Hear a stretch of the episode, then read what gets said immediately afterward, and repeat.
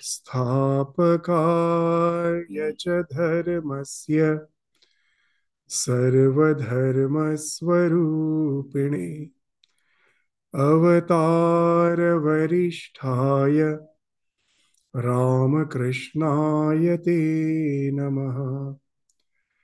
वसुदेवसुतं देवं कंसचाणूरमर्दनं देवकी परमानन्दं कृष्णं वन्दे जगद्गुरुम्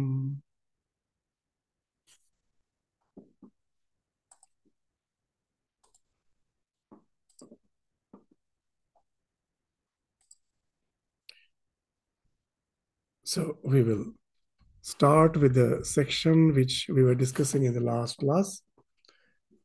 The purpose of the descent of the divine incarnation, which has been described in Srimad Bhagavad Gita from the seventh to the tenth, this four slokas, the four verses of the fourth chapter, from the seventh to the tenth. So in the last class, we just had an overview of the seventh and the eighth slokas, which we will again take up today to study it in a bit more details. So, what's the seventh sloka of the fourth chapter? Yada yada hi dharmasya glanir bhavati bharata abhyuthanam adharmasya tadatmanam srijamyaham. So, this is the seventh. And the idea is continued in the eighth sloka, which also we study, and we will try to discuss both the slokas together. The eighth is Paritranaya sadhunam vinashaya cha dushkritam dharma sangsthapanarthaya sambhavami yuge yuge. So yada yada hi dharmasya glanir bhavati bharata. So whenever there is a decline, decline in the righteousness and increase in the unrighteousness. So, O Arjuna, Bharata, that's when I manifest myself on earth. Abhyuthana.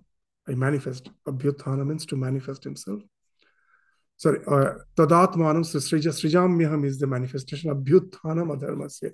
To uproot, to get, to nullify all the unrighteousness and to that we I manifest myself tadatmanam tat atmanam srijamyam atmanam is myself srijamyam I manifest myself and then what are the purpose after manifesting himself that when adharma the context he is mentioning that when adharma is on the rise and righteousness is on decline that's the time when he manifests himself.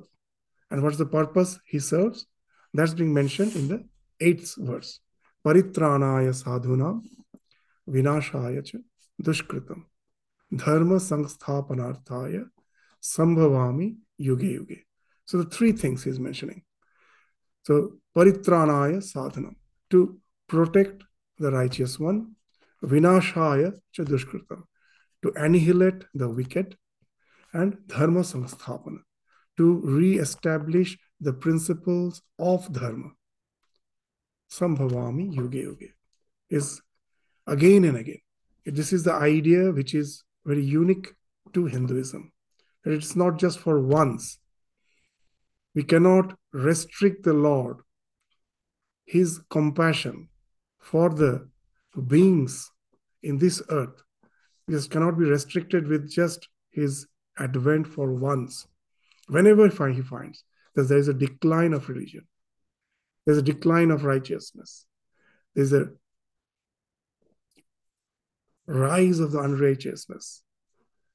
Then to establish the religion, he again comes in yugas, in again and again, in ages we find. So now the question is, what is dharma? So that's the main thing, that what is dharma? Now, in our scriptures, dharma has been defined in two ways. The first is dharyate iti dharma. That which holds us, binds us, is dharma.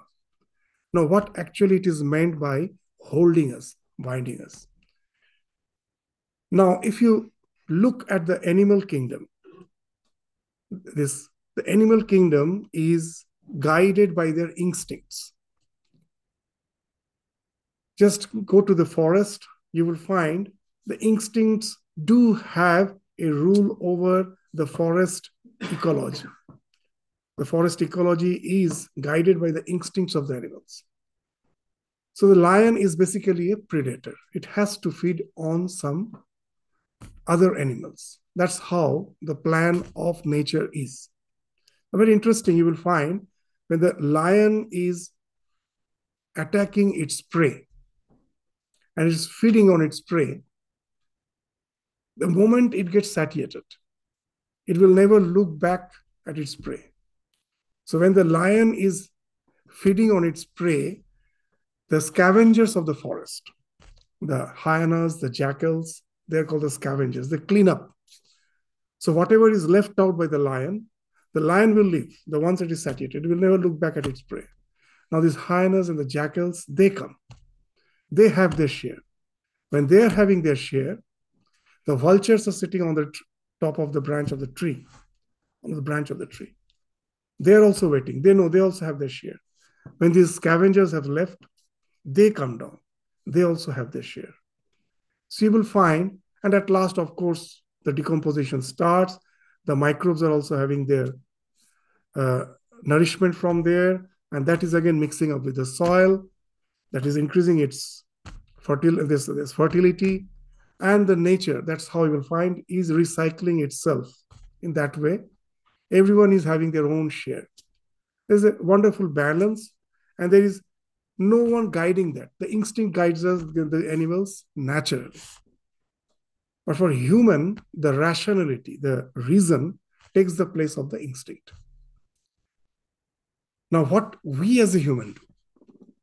So we go to the market, we go for shopping, and we find that certain fruit or certain vegetable or some of our this rice or whatever it may be, the cereals. So the price has reduced and we buy a huge amount.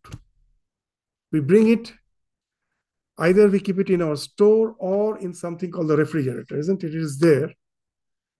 The question of sharing doesn't come. That in the forest we found that the sharing was something natural. We as a human have a tendency to hold, collect everything. It's not bad. To certain extent, it is good because it is a hoarding which helps us to sustain our family. It is the hoarding which helps us to, to the, what you say, the nourish all the family members, nurture them, educate them. So many things are, of course, related to that hoarding. It is good. It's not bad. But we humans don't know the limit. The hoarding then goes on, it takes the uh, it manifests as the greed, and we go on hoarding without limits. And then at last, we find a society which has turned into a carcinogenic society. What that carcinogenic society is? You read everywhere that 1% of the population is having 99% of the wealth. There are so many movements. This Wall Street move, this Occupy movement, if, if you have heard, in the last decade it was there in the Wall Street, that movement, that what's the Occupy movement? The mass was protesting the government policy has to be changed because our wealth is being accumulated just by the 1% of the population. It is we who give our labor, the mass is contributing with their labor, with their intelligence, but somehow the entire wealth is siphoned to just that 1% of the population who is having that 99% of the wealth. So, what it speaks of? that human beings, somehow the instinct is very weak. The reason has taken its place. And now, for everything, there has to be laws, regulations, isn't it? Now, the government has to formulate the laws in such a way that that accumulation of wealth doesn't happen. We have to have those dictums. Don't do this, do this. So you will find in all the religions there is some do's and don'ts.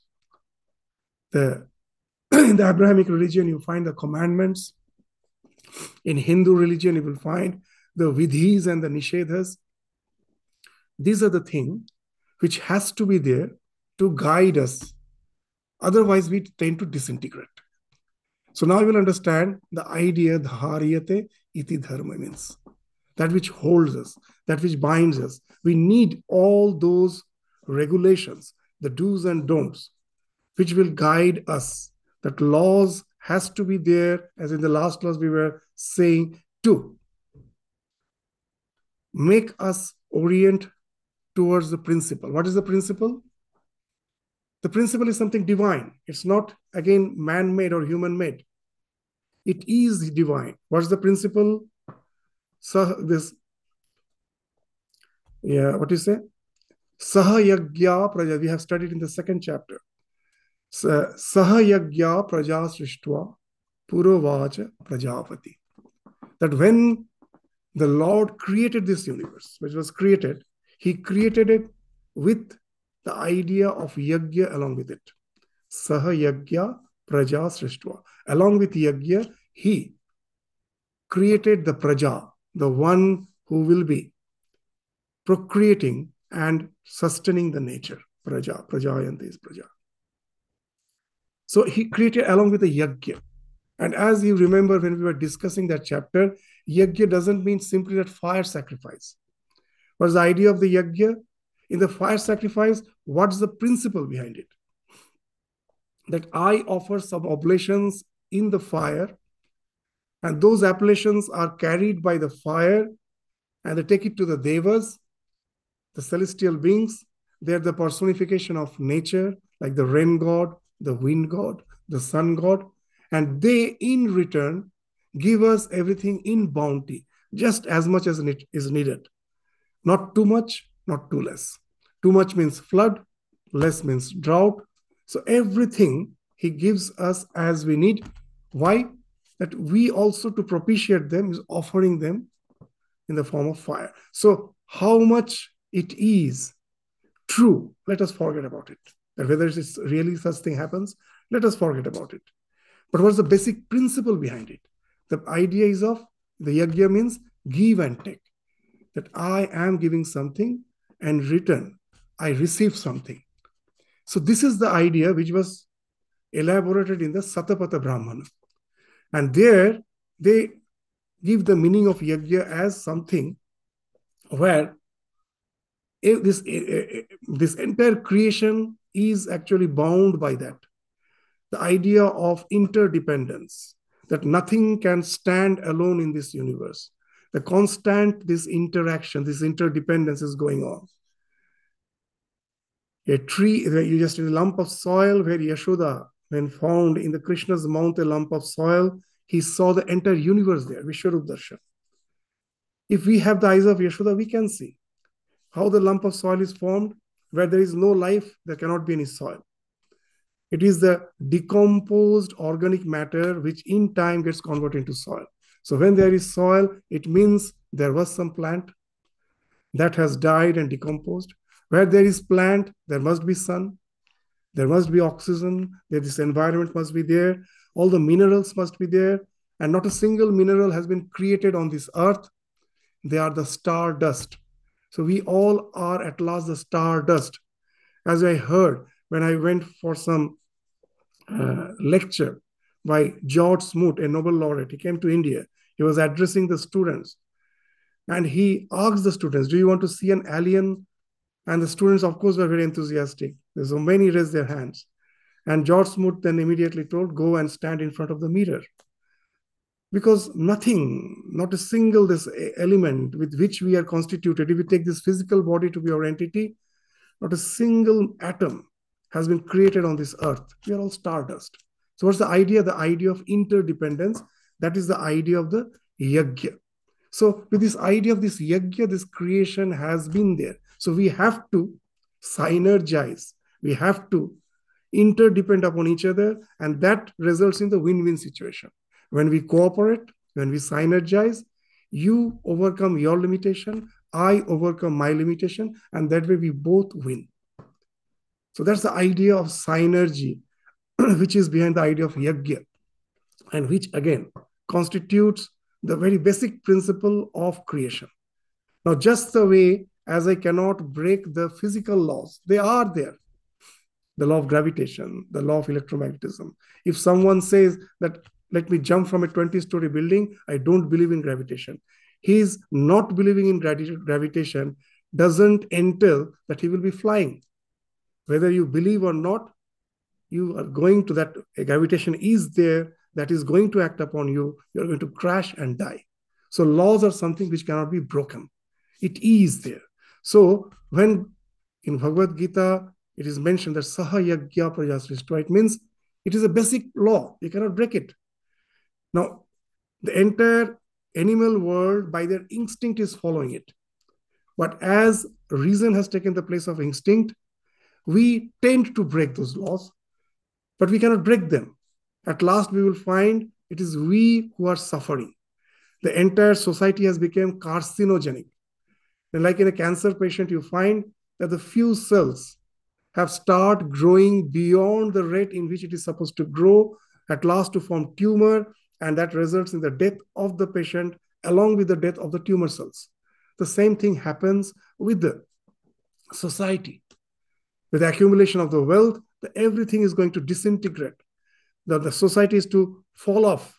So to integrate it, dharyate, I need those basic laws. So that is the one principle of dharma. So we need the dharma. So now you will understand the question of righteousness and unrighteousness. Why it comes. If is the plan of the universe, if the Lord has created the universe and it is his plan to sustain it, it has to.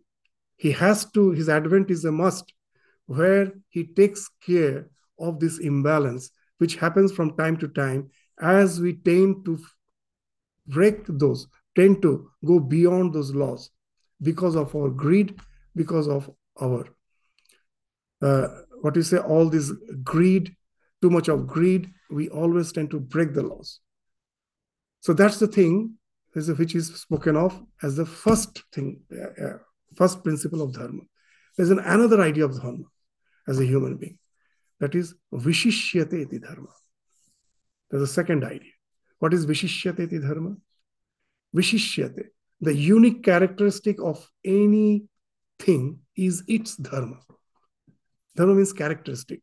Like water. To flow is the dharma of water. Water means it will flow. Fire means it will give heat. So the giving heat, the heat is the dharma of fire. Similarly, as a human being, we have some unique characteristic which defines us, which doesn't define any other creation, some uniqueness. What is that? We as a human being cannot be satisfied with the basic necessities of life. As Sri Ramakrishna used to say, khali pete dharma hoy na. Khali pete dharma. What does it mean? That as long as you're hungry, as long as your basic needs are not met, you cannot think have think of the higher meaning, higher purpose of life, because the basic needs has to be met. But what it in what it implies that once the basic needs are met, now as a human being, I cannot remain satisfied. The urge to know the meaning of existence, from where we came, where we are destined, what's the essence of our being, these are the questions which are going to lurk. We cannot stop them, we cannot stifle them. With the world at present, with all its materialism, denying religion, denying spirituality, but know it for certain whether we loudly speak of it or not, you'll find this question now and then is coming in all of us. We are constituted that way. We cannot stop it. Swami Vivekananda used to say in one of his, in quite a few of his lectures, this line is there religion is the basic necessity of human beings. Just as I cannot live with without food, I cannot live without water, I cannot live without air, I cannot live without religion. Religion in the sense of spirituality. It has to. Swamiji is saying that our life is just like an adventurous journey through a mountainous terrain and suddenly in our life, today or tomorrow, at some moment, we come just at the edge of a precipice. and we cannot proceed. Some near and dear ones die, pass away. We were we took it for granted that this relation is going to be there forever. Suddenly it comes, it's gone. The question is bound to come. What after that? We will find there are such moments in life where we have to ask that question. And as a human being, we cannot stifle it, we cannot deny it. You know, in the uh, time of this Russia's communist government, for 60 years, religion was banned. No religion. And the moment that ban was taken off, you will find all sorts of church denominations have started bubbling, means so much. You cannot, just by saying that there won't be any religion, by force, you cannot take it. There's a tremendous hunger for it within us. And that is what is meant by the second meaning of dharma. That as a human being, we are constituted in such a way that we have to, today or tomorrow, we cannot deny it in the name of gross materialism. However, we may dive deep, that question is there. As long as death is there, that question will be there in each and every human being. As Swami Vivekananda used to give a nice example, that sometimes when the death is there, we do uh, have that question what after that? But somehow, to stifle it, to stop it, we try to keep ourselves engaged in a lot of social activities, lot of sensual uh, pursuits of life. And it is like Swami Vivekananda is saying a very nice thing. It is just like a rabbit. When it is chased by a predator, the rabbit runs and runs, and at last, when it finds that it can run no more, it is going to be devoured by the predator. It has almost caught up. The rabbit will somehow dig a hole and hide its mouth in the hole, yeah, or its face in the hole. The moment it hides its face in the hole, it cannot see the predator and it thinks I am safe. Swamiji is saying that all our social engagements, all our so-called this endeavors for our happiness in the sensate world is just like the mouse trying to hide its face in the hole thinking that it is safe. I may not look at it, but it is there. The death is chasing us. As long as it's chasing us, know it for certain that we cannot hide. That question will come now and then. And that is the second idea of religion, Vishishyat, as a human being, as a basic necessity. Once our basic need is met, that question is bound to come. So now adharma is what? So with the these are the from these two aspects of dharma. Adharma can be de defined in two ways. The first is that that we forget the do's and don'ts, the vidhis, the principles which is guiding the universe. We forget, and we start becoming unlawful. And then adharma rises, and the dharma is in the decline. Then again, to establish dharma, the God has to come it is his, it, it is he and he alone who can again set the, set the thing in its correct perspective. That's the one thing that is being prescribed in the seventh and in the eighth verse that to get rid of the wicked, to protect the righteous, and to establish the religion. So he comes down. So that is the uh, this first aspect, dharyate dharma. That for that aspect, this for these two sloka has described that the seventh and the eighth. The ninth and the tenth which we'll take up today that takes care of the religion as has been defined in the second aspect the vishishyateti dharma. That i cannot stay satisfied with this so-called sensate plane of existence. There is a spiritual dimension of our existence to that we have to relate if we have to find the answers of all the big riddles of life, big questions of life. That life poses so many big questions and we find no answer. Why we don't find answer? We get this, this answer because we are never trying to relate to that spiritual dimension of existence. To give an example, in a classroom, the teacher asks the students that try to uh, try to draw exactly four triangles by joining four points. You may try, you will find it's never possible. Somehow the two lines will intersect to create the fifth point, and there will be more than four triangles at any cost. So the answer is the teacher himself gives the answer. What's the answer? So you have to draw just uh, uh, three points in the plane, in the page, and you have to imagine the fourth point in the space. Now you join, you get a triangular pyramid with exactly four triangular faces. So why the students couldn't answer? because they were searching their answer only in the this two dimension of the page. They never thought that we have to take into consideration the third dimension.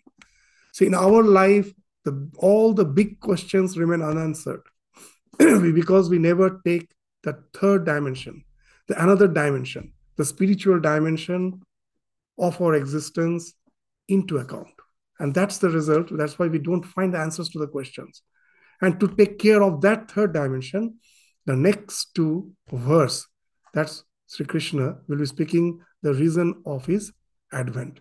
So, what's the next two verse? that's the ninth is Janma Karma Chame Divyam. Evam yo vetti tatvata त्यक्त्वा देहं पुनर्जन्म naiti mameti sarjuna. So the coming down of the avatar, the advent of the divine, is for the rising up of the entire humankind. He comes down so that we can hold on to his lila and rise up in our spirituality. So, as Sri Ramakrishna used to say, Lila dhore dhore nitya pouchana. Hold on to the Lila, uh, hold on to the Lila to reach the Nitya. The God comes down. His advent, his uh, the two things are there. That he has no as such desires. We, our desires force us to take birth. All the samskaras, the latent impressions, that's the thing which decides, which gravitates us down again to this physical plane of existence. God has no desire. So, what's uh, the thing which results in his advent? As even the last class we were indicating, that you can never have a pure gold ornament. Some amount of alloy has to be added to it. So, God also has to have some desire to come down. And the desire which he has is unbound love, compassion for the human being, seeing them suffering. It is just this compassion. That's the thing you can say as the alloy, which brings him down again to this plane of existence. So when he comes down, if we can understand his life, that he's actually an actor. In Bhagavata, they say he's Kapata Purusha. He's an impostor. But God is an impostor. Why is an impostor? Because he knows that he is playing just a role. He's not the one uh, who is impersonated as that person. He's just playing that role. He's an so that's why they call he's a kapata purusha. Just someone who is trying to act as someone else. He is called an impostor. So here God has been called as an impostor, kapata purusha.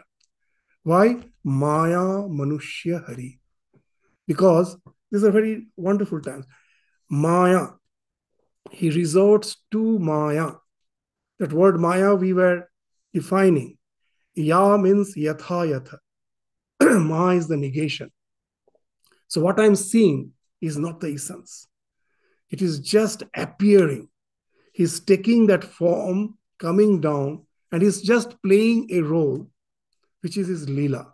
This is divine sport. One who understands that, realizes that, as Sri Ramakrishna used to say, very nice thing, that the my the, the devotees who come here, they have to know only three things. Only three things. What are the three things? Who am I? Who they are? And what is the relationship between this? Nothing else. Who am I? Who you are? And what's the relation between you and I? That's what has been spoken even in the Upanishads. Tattvamasi. By this Tattvam Padhartha Shodhanam. Tat Tvamasi, that you are God. You can never be God. But the essence of the divine is that conscious principle. The essence of me is that conscious principle.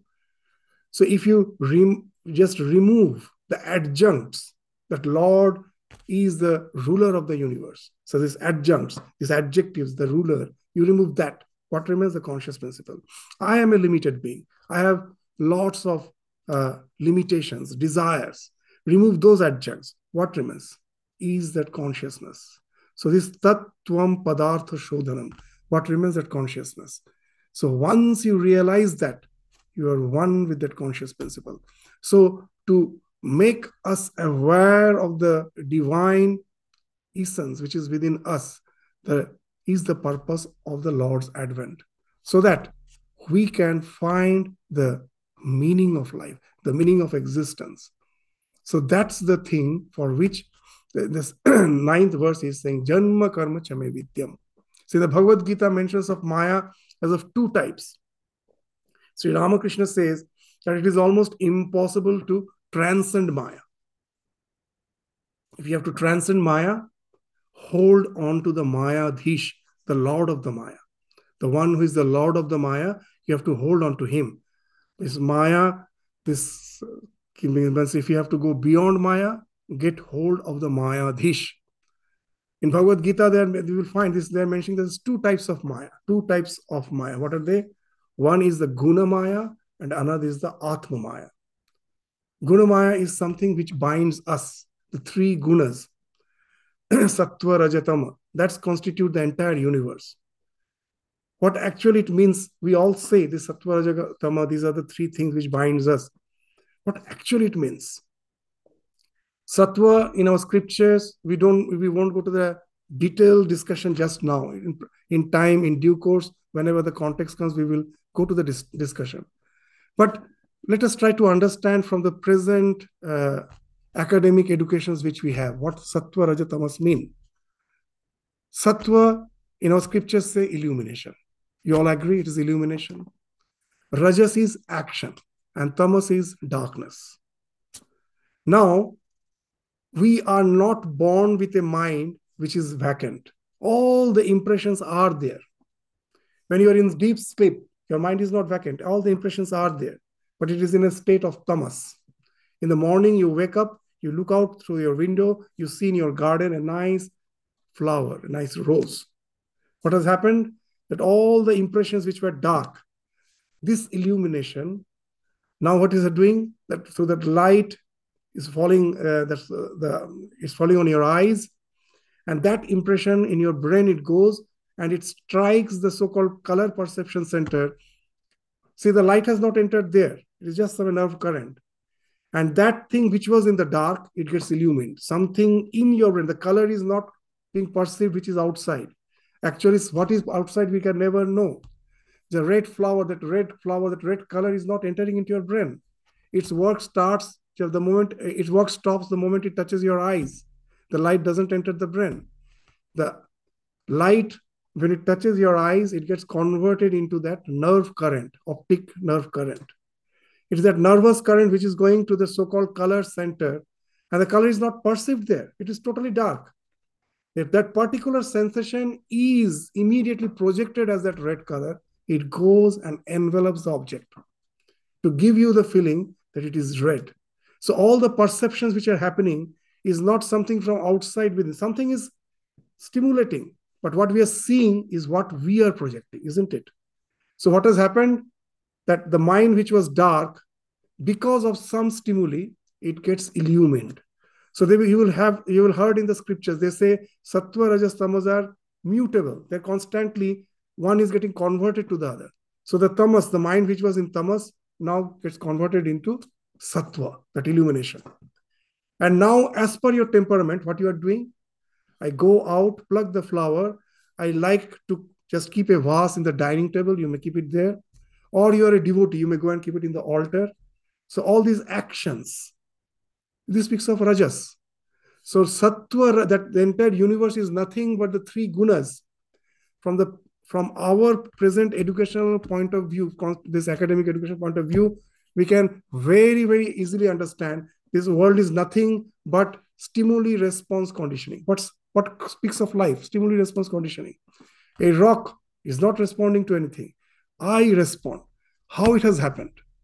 Now the, the, the scriptures not, is coming into the, an explanation that the conscious principle, the moment it gets reflected in the psychophysical existence, it creates that ahamta, that reflection.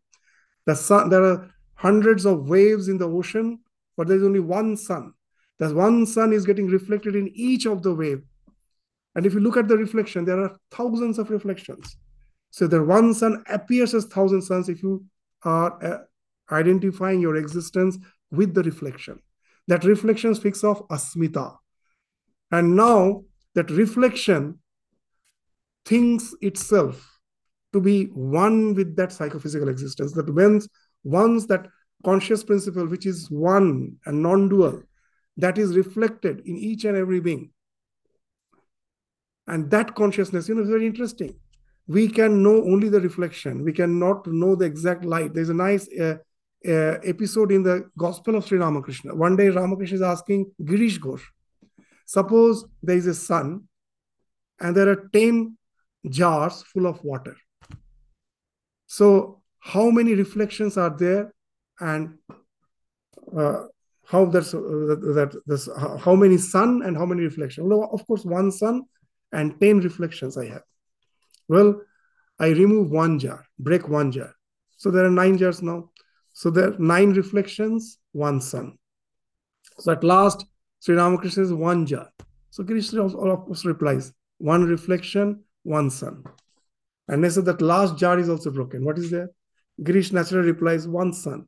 Ramakrishna says, no, you cannot say what is there. It is only because of the reflection I know the sun is there. Means uh, these are very this these things we should try to understand because these are the very basics of Vedanta. That you say that the light, we say that light is there. I can never know the existence of light unless it is falling on something and it makes it shine. We never know. You may say, now in this now in the daytime, I see everything is lighted because the earth's surface has an, its own atmosphere. The light is falling in the atmosphere, and that's why the atmosphere is getting lighted up. We see the light everywhere. You go to the moon, they doesn't have any atmosphere. Even in the daytime, the sky is dark in moon because there is no atmosphere. So only when it falls on something, we know the existence of light. Otherwise, we don't know light. When something is falling, then only we know the existence of gravitation. Otherwise, we don't know the existence of gravitation. In a magnetic field, when the iron filings are being attracted, then only we know the existence of magnet. Otherwise, we don't know the existence of magnet. Similarly, the conscious principle, when it gets reflected to the psychophysical existence, that reflection gives us the idea of the conscious principle. That's why when no pot is there, you don't know what is there. Because still the iron filings are not there, you don't know of magnetism. Till something was falling, you don't know what gravitation is. Till something is illumined, you don't know what light is. Similarly, the conscious principle, the ultimate, uh, the basic foundation, you can never know. It is the eternal subject can never be known. And it can only be known when it has been objectified, when it has been reflected in something. So when it reflects in the body mind complex, then that ego evolves. I am. And now something behind is saying, You are eternal. There is no death for you. And I hear the echo is saying, There is no death for you. And what happens? I shout from the mountain, the same voice comes, isn't it? Now, from the body mind complex, that uh, echo is coming, You are eternal. And now it gets diluted. It starts thinking that this body mind complex is eternal. That's what we are trying to do with all our medical science, everything. Every day you'll open that there is something called biological age, there's something called actual age. You can reduce your biological age. You can have more long life. We are doing the same thing. We want to realize that eternity through this body mind complex. Even a small bacteria is doing the same thing. In a petri dish, the bacteria are moving haphazardly. It's almost impossible to say whether they are just dust particles or they are life. To understand whether they are life or not, you put a drop of nutrient in the center of the petri dish. Now look through the microscope. You will find the so-called haphazardly moving particles, which you thought to be particles. They have gathered a direction. They're moving towards. So now you know stimuli response conditioning. The world is nothing but sattva rajatama. That's working there. and it gets the direction. It is moving towards. You put a toxin, it goes away from it. But why this has happened? Because of the ignorance. That real, the consciousness which is behind the bacteria, which is behind me, that doesn't need uh, anything to sustain it. It is always there. It is eternal. That is, is what is truth, which is Trikala Vadita whose existence cannot be interrupted by any phase of time, past, present, and future. It was, it is, it will be. So that is there. The moment it gets identified with the body mind complex, then this stimuli response conditioning is coming. You are in the bound of this Sattva Rajatama. And that is again Maya because it is not the fact. The fact is that I am, even this body falls off, I am. As I'm identifying with this, all this is happening. So, what is it is? that what I am perceiving is not the truth. That's why it is Maya. Yatha, it is not Yatha Yatha. You are not seeing the thing as it is. So we are all bound by the Guna Maya. And there is another Maya that is called Atma Maya. Now the Lord to break this delusion has to come again and again as an actor. He resorts to the same Maya, that Maya is not something separate from the Lord. The Lord has projected the universe. And when he has projected the universe, it is along with the Maya. So he takes, he resorts to the Maya. It doesn't affect him. In the simple words of Ramakrishna, that the snake, which a venomous snake, which bites you, you are getting poisoned. You will die because of that poison. But the snake is carrying that venom all the time. It doesn't affect it. So the one who is the possessor of the Maya, from whom the Maya has been projected, Maya cannot affect him. He resorts to the Maya and comes down to rotate, to play a role as the Kapata Purusha. He's just playing a role. And two, so that we can resort to that Maya. Sri Ramakrishna used to give a nice example. He used to say, suppose you're drowning, you have fallen on the river and you are drowning, and you are just almost at the verge of death, suffocating. And suddenly you find someone has thrown a chain in the water. So, what we do, I hold onto the rungs of the chain one by one to come out of it. So, he's saying the Leela of the Lord is that chain, the rungs holding onto which we can come out of this. So, he comes down so that we hold onto that rungs and come up. So, this is the idea which will be uh, described in details in the ninth uh, and the tenth of the slokas of the fourth chapter. So, Bhagavan himself is saying that Daivi Hesha Gunamai Mama Maya Duratyaya.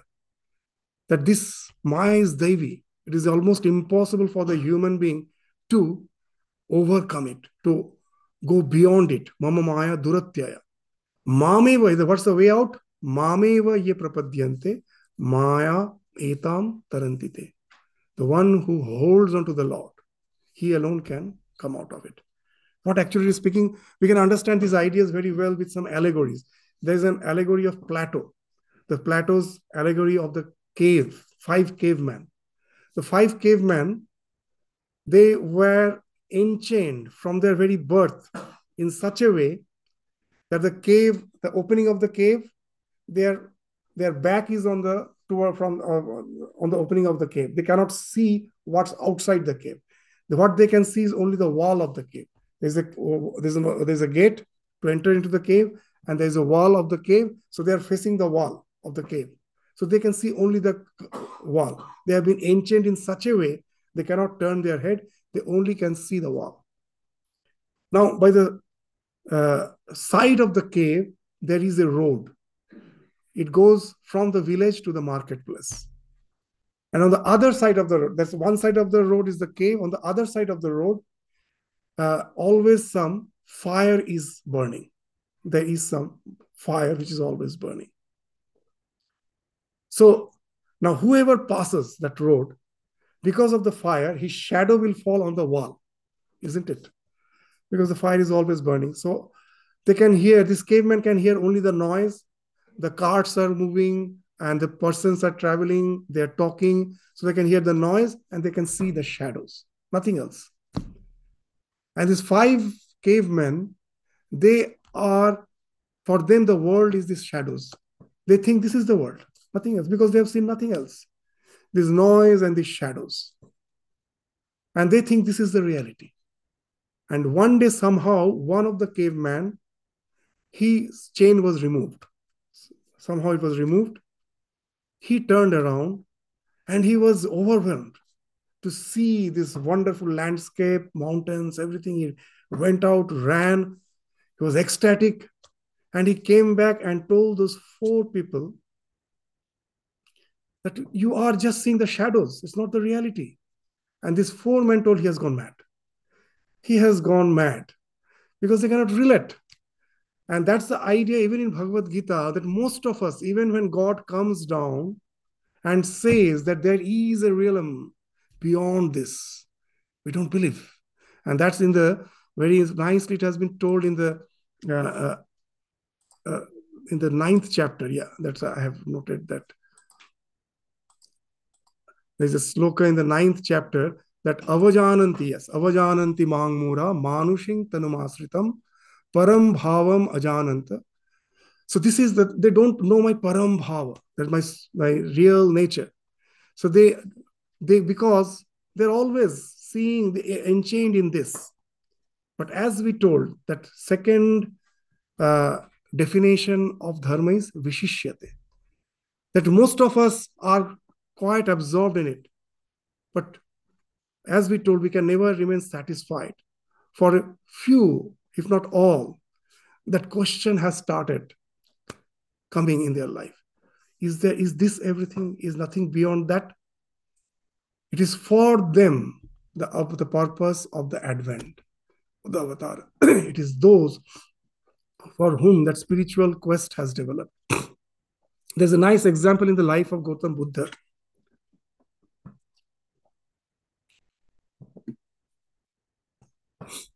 Gautam Buddha after Nirvana.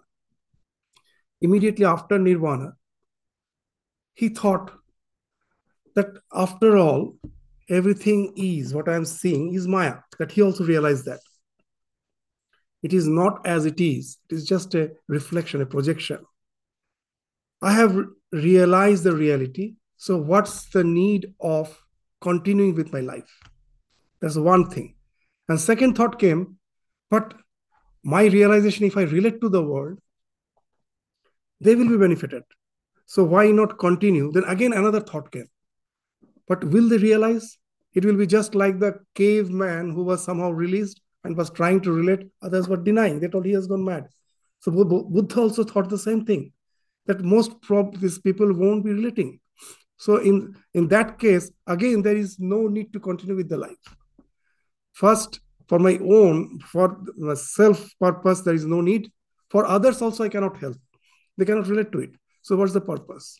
Then the third thought came. Yes, most won't will be rejecting me, ridiculing me. But there will be few, just the way I had that quest, what's their afterlife?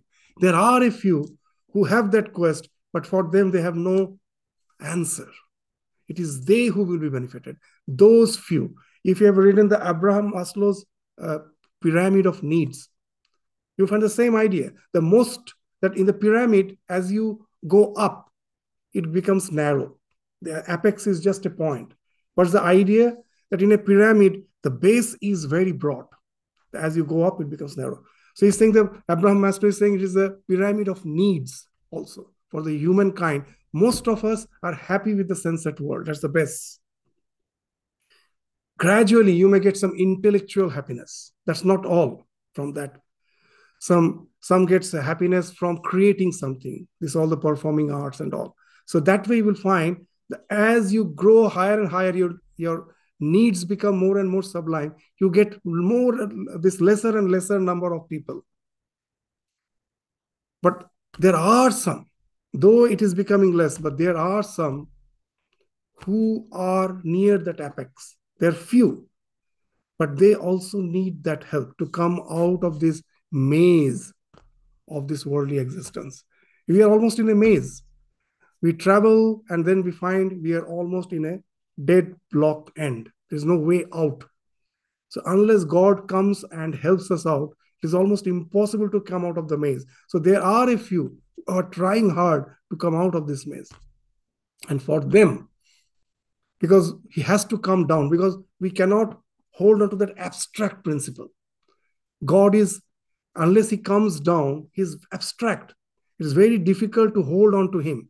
And that's why that we studied in the sixth mantra in this same chapter that Ajopi, son of Vyayatma, Bhutanam Ishwaropi son, that though I am Aja, I'm unborn, I'm Avya, I'm decaying, there is no need for me to born.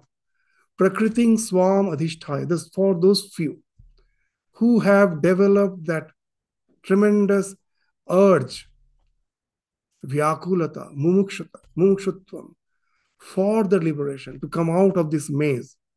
It is for them I resort to my own Prakriti. I get hold of my own Prakriti and Prakriting Swam Adhishtaya Sambhavami Atma Maya.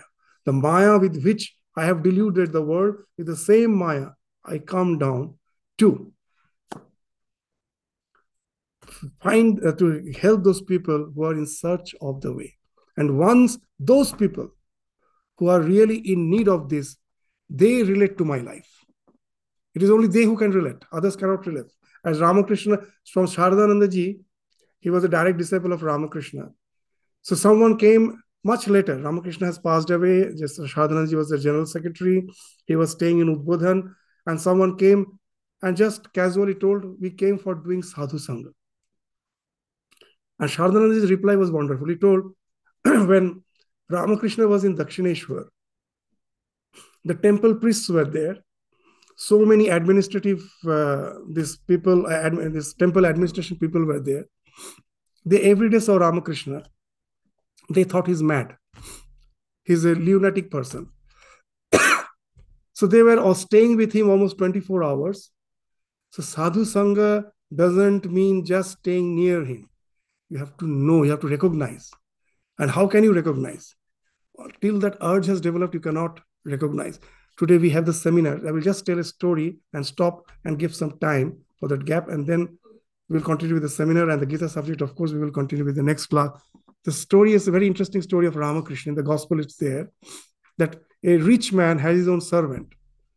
And one day he gave him a stone and told, just go to the marketplace and ask what's its worth. So he went to the eggplant seller. So the eggplant seller, he just saw the stone uh, and tried to just inspect, uh, investigate it. And then at last, after inspecting, he told, wisely he told, I can give you at the most nine eggplants, not more than that. He told, why, give me 10? Oh, no, no, no. I have already uh, told you some beyond the actual price. Ah, yes, I've just, I'm going to give you this nine eggplant is quite costly. Something which is, uh, if you barter it, I'm giving you actually more. So now this man returned, went back and told he is going to give nine eggplants. So he told, after all, he's an eggplant seller. What, how can he just really know its value? So then, he said, okay, we go to the cloth merchant. The cloth merchant again, seeing it, he told, okay, I can give you thousand rupees or thousand dollars, whatever it is. So he came back. He told, How can he know? And then he told he took take it to the jeweler. When he went to the jeweler, just seeing, he told, It's 100,000. It's immediately just seeing it. And what's the idea behind this allegory? Only the jeweler knows the worth of that stone. Holy Mother used to say very nicely that the villagers used to go to the village pond to have their regular, you know, the deep to bathe there. And there was a stone just by this in the ghat, just in the bank of that uh, pond, and you they have to you know that uh, uh, clean their legs. It was a bit coarse, so they used to rub their legs on that rock to clean it. One day, some jeweler came and found it's a precious diamond. So only so for most of us, avajananti, we have not yet developed that test. God comes, we don't realize that He is. But if you do realize, it's about them in the ninth and the tenth sloka is mentioned that janma karma chame, uh, this, uh, this janma karma chame divyam evam yo vetti tatvata Tyakta, tyaktva deham punarjanma naiti mameti sorjana. Say, he who does knows truly the divine birth and actions of mine, janma karma. What is the divine birth? That he has, like us, he has not been forced to this birth. That's why it is divine. Our actions force us, we are gravitated down to this plane of existence because of our samskaras. He has come willingly, without any desires. It's just a spontaneity, just for Leela. He has come down. So that's Janma is Divya. And Karma is also Divya.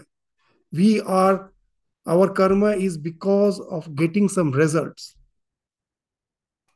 We are the, we think we are the Karta and we are the Bhokta for enjoyment. Whatever I'm doing for my personal enjoyment. God has nothing. He doesn't have that idea of enjoyership as per the, the sensate plane of existence is concerned. Then why he has come down? For this three purpose. Out of compassion to re-establish religion and to get rid of the unrighteousness, some this and to establish religion again to its pristine glory, he comes down. So that's why his karma is also divya. One who knows that for him there is no more rebirth. That's the taktva. Once he leaves this body, punarjanma, there is name no more rebirth. Naiti Mahameti Sorjana. The 10th sloka also will be a continuation of this idea. So, this ninth and the 10th, these slokas give that real purpose of the advent of the divine. As Sri Ramakrishna used to say very nicely, the elephant has the tusk but the tusk is almost a show it's most at the most it can help it helps to protect itself. But for nourishing itself for its food the teeth which are not visible that is inside. With that it will be just chewing the food. That's not visible. So avatar has two purpose. This tusk is this like this dharma sangsthapana to get rid of the um, dushkritam to protect the righteous. So these are the task, external task. But that is just something which the world sees. But for the few, like the gopis, which has been spoken of in the Bhagavatam, those who really have in uh, communion with the divine, they are like that inner tip with which the elephant nourishes. God comes down. The Leela has two purpose. It's not just only to liberate a few of the souls, he himself like to relish. He, that's why he comes down. The in, in some way, you know, that the, the idea of Avatar, that why he has kept us in Maya. This story I very much like again and again, I repeat, it's the story of the in the Bible, the story of this idea is there even in our scripture. but the story is something which very nicely depicts it. That God is was alone, but he is bliss all the bliss which comes from the heart. Seeing your child, you feel that bliss. Seeing your near and dear one, that bliss emanates. That pure bliss is something which is divine. How uh, that bliss gets uh, manipulated in this world, that's different. But that pure bliss is divine. God is bliss. Say this, Raso Vaisa. So that bliss, now, now in life, anything which is blissful, it cannot enjoy by itself its own bliss. The bliss, whenever there is a bliss, the happiness, you, there has to be two. So God, to enjoy his own bliss, created this universe. When he was alone, he became many. And when he became many, what was the purpose? So that to enjoy his own bliss, he became many. So that he can relate. Now the question is, if that's so, then why we are not feeling attraction towards the divine? If God has made the creation in such a way that we relate to Him in love, we don't feel attraction. We go towards the world. The reason is you can never love a computer, an artificial intelligence. Can you love? Even artificial intelligence is designed in such a way that it is going to always love you, unconditional love. You always will notice a machine. However, it may have unconditional love, you know it's machine. You can never reciprocate that love. Real love can only happen when there is a question of choice. I love you, you have a choice. You may reciprocate, you may not reciprocate. And when you reciprocate, then only the love is experienced. So God created us with the choice. And He created the world perfectly imperfect. We go out. We may go out, and however we may try, however, lives after lives, we may try. Perfectly imperfect. You can never get happiness. Know it for certain. There are many Babas and all who will say, uh, do this, do that, and you get happiness. It's all bogus. At last, uh, you will find these are all patchworks. Yes, maybe for little time, and again, that's suffering. Till now, with any Baba's blessing, who is enjoying an eternal life? No one. However, he may bless at last, he himself has to die. Uh, when that I read in paper that God dies of diabetes. Someone declared him God, and at last he dies in diabetes. The paper heading is God dies in diabetes. So this is our fate at last. So we cannot. So that so the the idea is we, this world is perfectly imperfect, and at last we have to turn around.